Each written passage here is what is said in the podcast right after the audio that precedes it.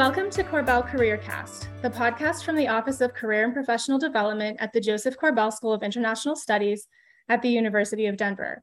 Today, we are joined by Korbel student Mary Cates, who will interview Korbel alum Elizabeth Tromans, who works for the International Rescue Committee. Mary, do you want to take it away? Sure, thank you. All right, so why don't we start out, Elizabeth, with you just introducing yourself and telling us what job you have now and when you graduated from Korbel. Sure. Thanks, Mary. My name is Elizabeth Tromans. I graduated from Korbel in 2009. I'm working now at the International Rescue Committee. I'm the Deputy Director for Cash and Emergencies. So I lead our cash team that uh, supports our various country programs around the world, um, sitting here at, at headquarters in New York. Very cool. Okay, so you run the cash team. So does that mean you're fundraising?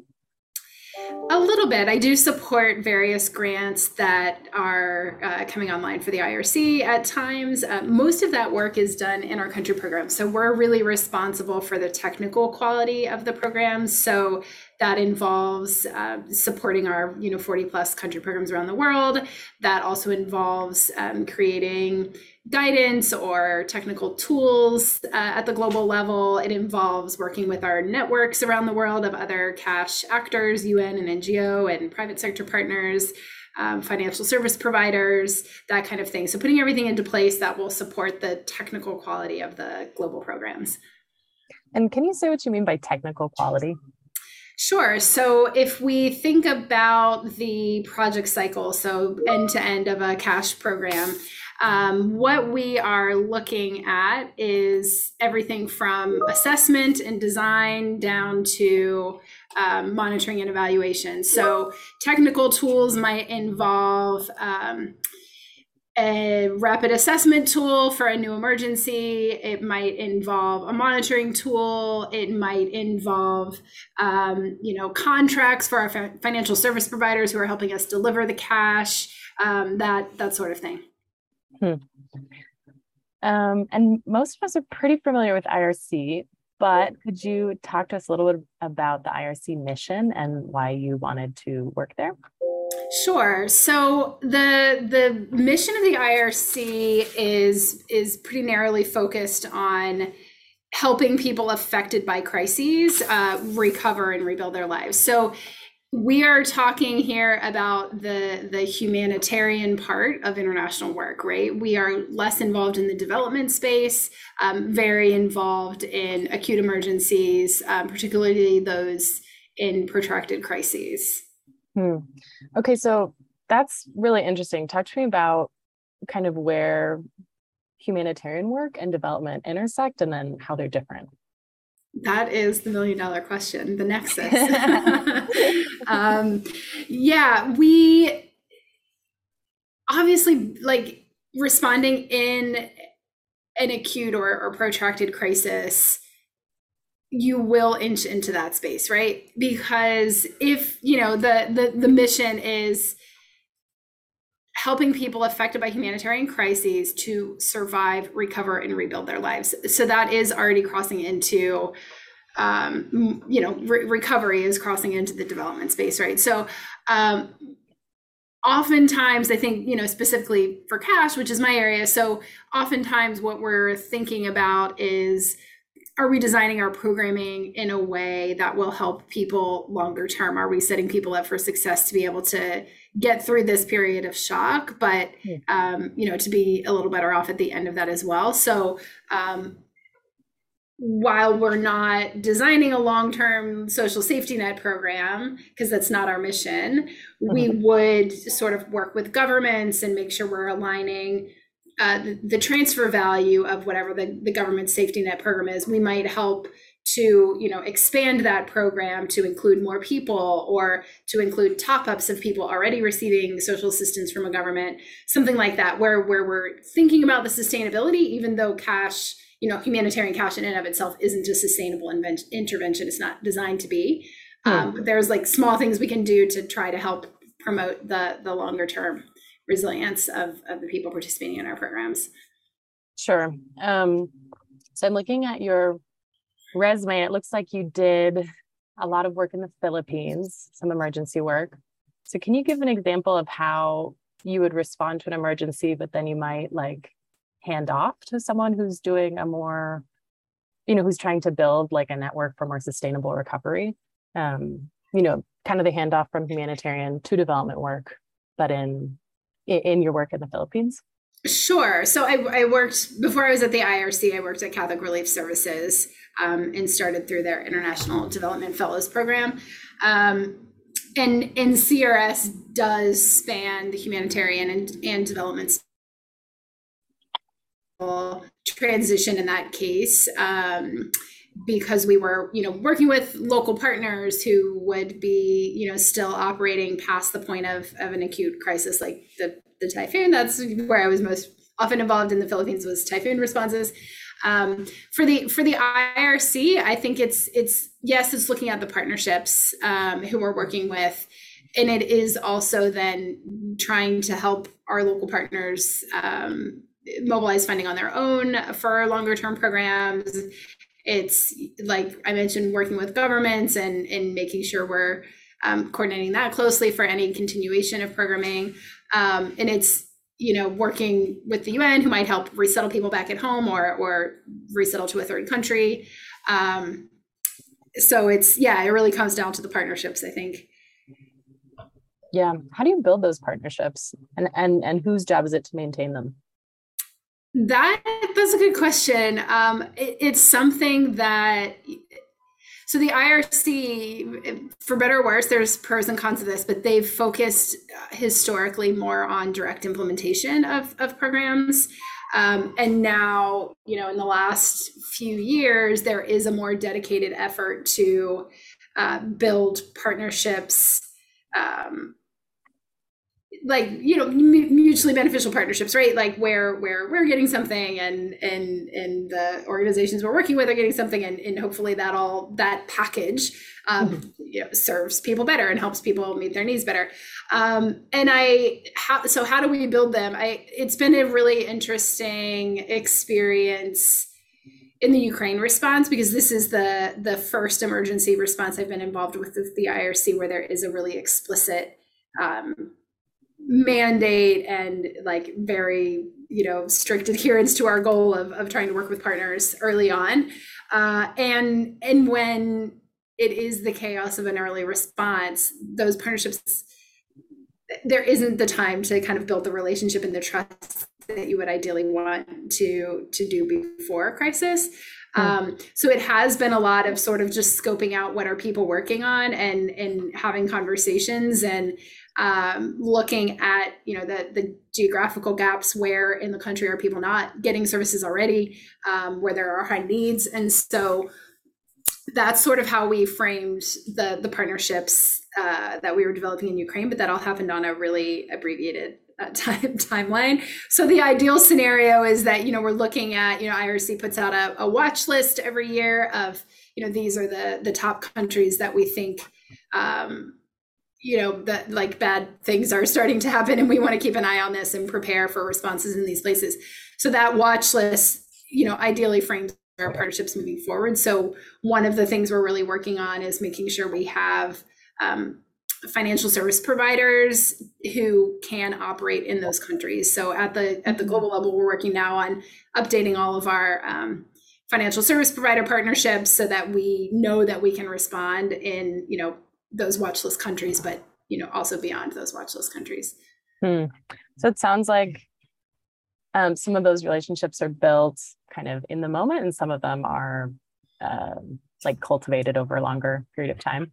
Correct, and the, you know the partnership is only as effective as the relationships we have, right? And so ideally, if we build those ahead of time in the right places, we are better off when a crisis hits because that that trust is already there and we we know each other and what to expect. So I also wanted to ask you about what it was like when you graduated from Korbel, um, how the job search was, and how you got that first fellow with CRS. So I graduated in 2009, which was the economic recession, and it took me a full year before I started working. Um, it okay. was very it was tough I, I, had a i have a lot of really amazing memories of that time because I, I spent a lot of time with my grandma which was fantastic but i was you know full-time job searching and networking and talking to a lot of people and writing a zillion cover letters um, i think the thing so crs's fellowship program is fantastic i have a really good base of knowledge of supply chain procedures of in kind distributions and warehousing and finance and how you code things that other technical counterparts don't have. And I have that because of the International Development Fellows Program because we have to do those rotations. It is very competitive. So yeah. I highly recommend it, but I it, it is also very competitive. So they require uh, they they do require you to have a master's degree. So if I you know if I didn't have my master's degree, I wouldn't have even been able to fill out the application. Yeah. Um, you have to know one of CRS's languages, uh, mm-hmm. which is French, Arabic, Spanish. I think Portuguese as well. Um, you also have to have lived overseas, I believe, for a minimum of a year. Mm-hmm. Um, so those are the kinds of things, you know, I had been a Peace Corps volunteer, so I had that. But those are the things that they're they're not even gonna look at your application with without those things. So um, that is, yeah, that's that's uh, a great program, but also a highly competitive program. The job search was frustrating and at times demoralizing. As soon as I got the offer in April of 2010 and knew I would be starting in in July, that's when I you know, stopped the job searching and could just enjoy life a little bit for those few months before um, going to India for my fellowship. Yeah, job searching is super hard. Mm-hmm. Mm-hmm. Um, what advice do you have for someone who's job searching or someone who's popping into this field? So I think the number one piece of advice that I would give people if particularly if you want to work in the humanitarian space, but also development, is to take the tough posts, which are where you're going to get a job starting out. Um, and by tough posts i mean those where you're you're probably going to also be making danger pay because it might be a bit insecure or there's a uh, you know a rapid emergency response happening. Uh, so the ones that are a bit harder to hire for is where there will be more openings. You know that's just a fact of the matter. And i think as much as possible to spend time working in the countries you know if if if ideally down the road you would want to be in a technical kind of position like the one that I have right now, spend years and years and years working on those programs and implementing those programs. Like I I really strongly believe that the number one thing that qualifies you to be in a technical role, like a technical advisor role, like what I came through, is because you have implemented those programs. So if I see people applying for technical advisor jobs on my team, I would much rather see someone who's been implementing cash programs and emergencies for 10 years than someone who's already been a technical advisor with another organization for five years or 10 years or whatever. I, I much more strongly value that implementation experience because otherwise you don't know the ins and outs of troubleshooting. Like all of the little problems that arise. Like if you haven't had to solve those you don't know how to advise on solving those as a technical advisor. It sounds really straightforward but um, a lot of people want to jump really quickly into that technical track, but yeah, you yeah. have to implement the programs. Can you give an example of a, a problem that would be hard to advise on if you hadn't dealt with it in the field?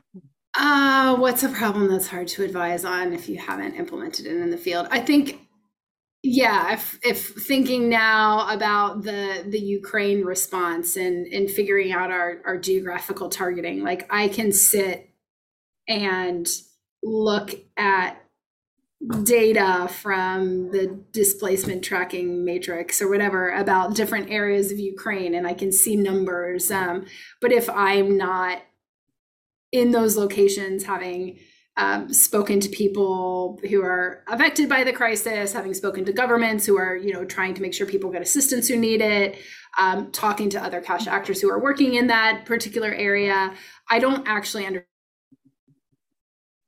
graphically for our for our program right? Like it's just um yeah and and sorting out the the coordination type of stuff that would be a good example of you, you don't know how to advise on that if you haven't if you haven't done it. Um yeah there's yeah. a lot of examples like that. And so you think it's like necessary both to have worked in the ukraine but also to have implemented other projects? Or which one's more important like having actually been in the place where you're trying to advise on or just having implemented projects in the field before yeah i think if we're if we're looking at technical standards, technical decisions from a global lens, a diversity of geographic experiences mm. is useful. Mm-hmm. Um, and a diversity of types of crises and types of programs is useful. Mm. Um, and then and then learning how to trust the people who are on the ground You know the information firsthand. Interesting. Um, I did want to touch on that because when you were working with CRS, you were almost exclusively international. Is that correct? Yes. And then when you started working with IRC, you moved back to the United States. Yes. So I, yeah, my last five years with CRS were all working as a regional emergency advisor. So I was deploying for rapid onset emergencies and doing a lot of the assessments and startups. And I got really tired. and, um, and I took I, I got burned out and I, I took a year off to rest my brain and uh, recover from the hectic schedule. And as a part of that year, really reflected on what what is the right next move do i just double down and you know make sure i'm going places where i can really articulate what my value add is as someone you know from a western country with a western education you speaking a limited number of languages what are the places that i can most be useful mm-hmm. um, is that moving to Damascus and working on the Syria crisis is that a headquarters type of job. What are the personal things that I want? And um, decided I just didn't want to keep moving every couple of years and, and traveling 70% of the time. Yeah. And um, obviously it was it's really valuable experience. It's experience that defines who I think I am in my career.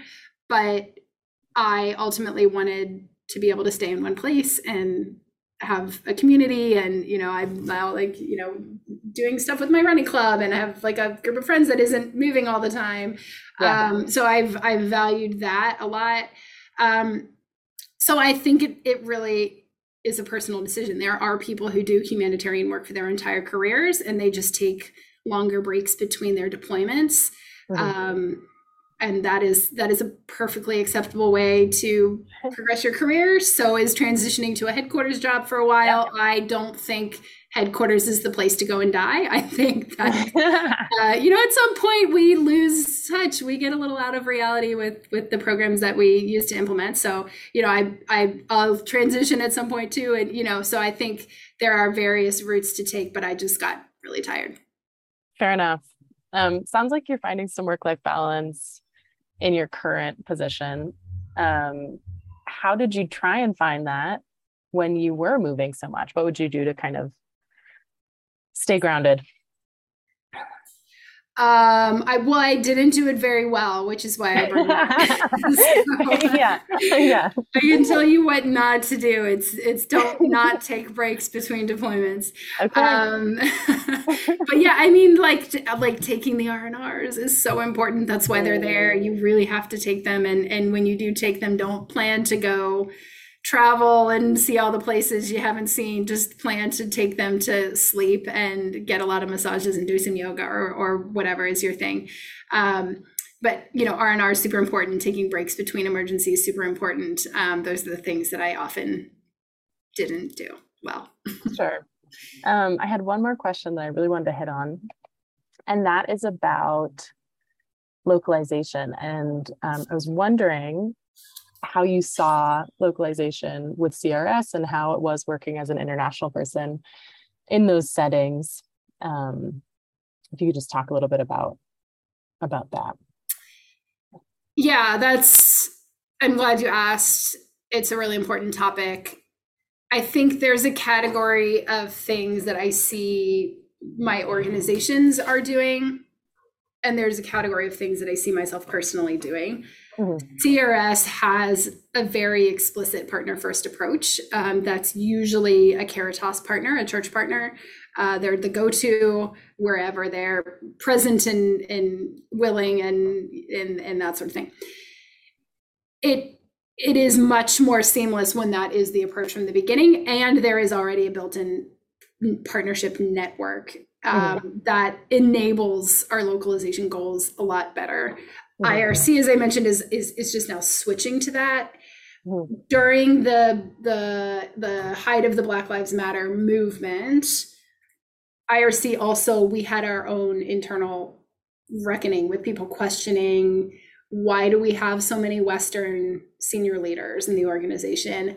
Why can we not retain staff um, who identify as refugees, who are or who are people of color, um, whether or not they're refugees. Like, why do we have problems retaining people? What are the dynamics at HQ that support people of color to succeed? Who gets the promotions? So we've had a lot of changes internally. There is now a uh, a diversity, equality, inclusion lead at the IRC who you know reports into a VP level, um, and and a, you know different staff groups working on various issues.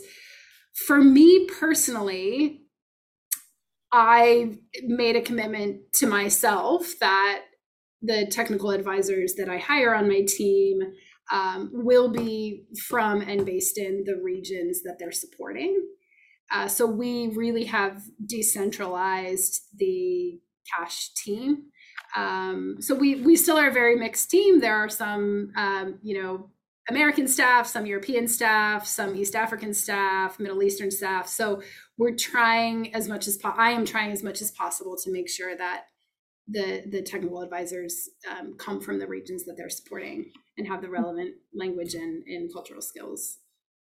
Hmm. And it sounds like you're seeing that in the development and humanitarian space kind of since Black Lives Matter was at its peak.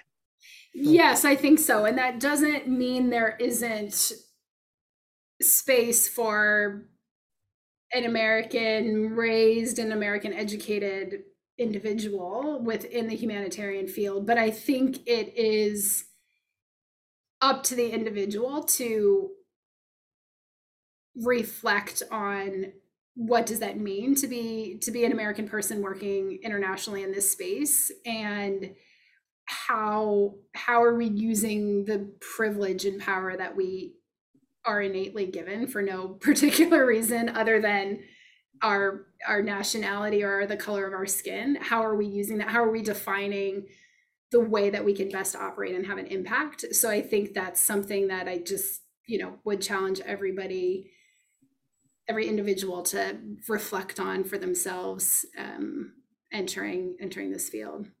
Hmm. Well, thank you so much. It was really great talking with you. Yeah, thanks. Thanks for having me. Nice speaking with you as well, Mary. Thank you, Mary and Elizabeth, so much for joining us today for this conversation.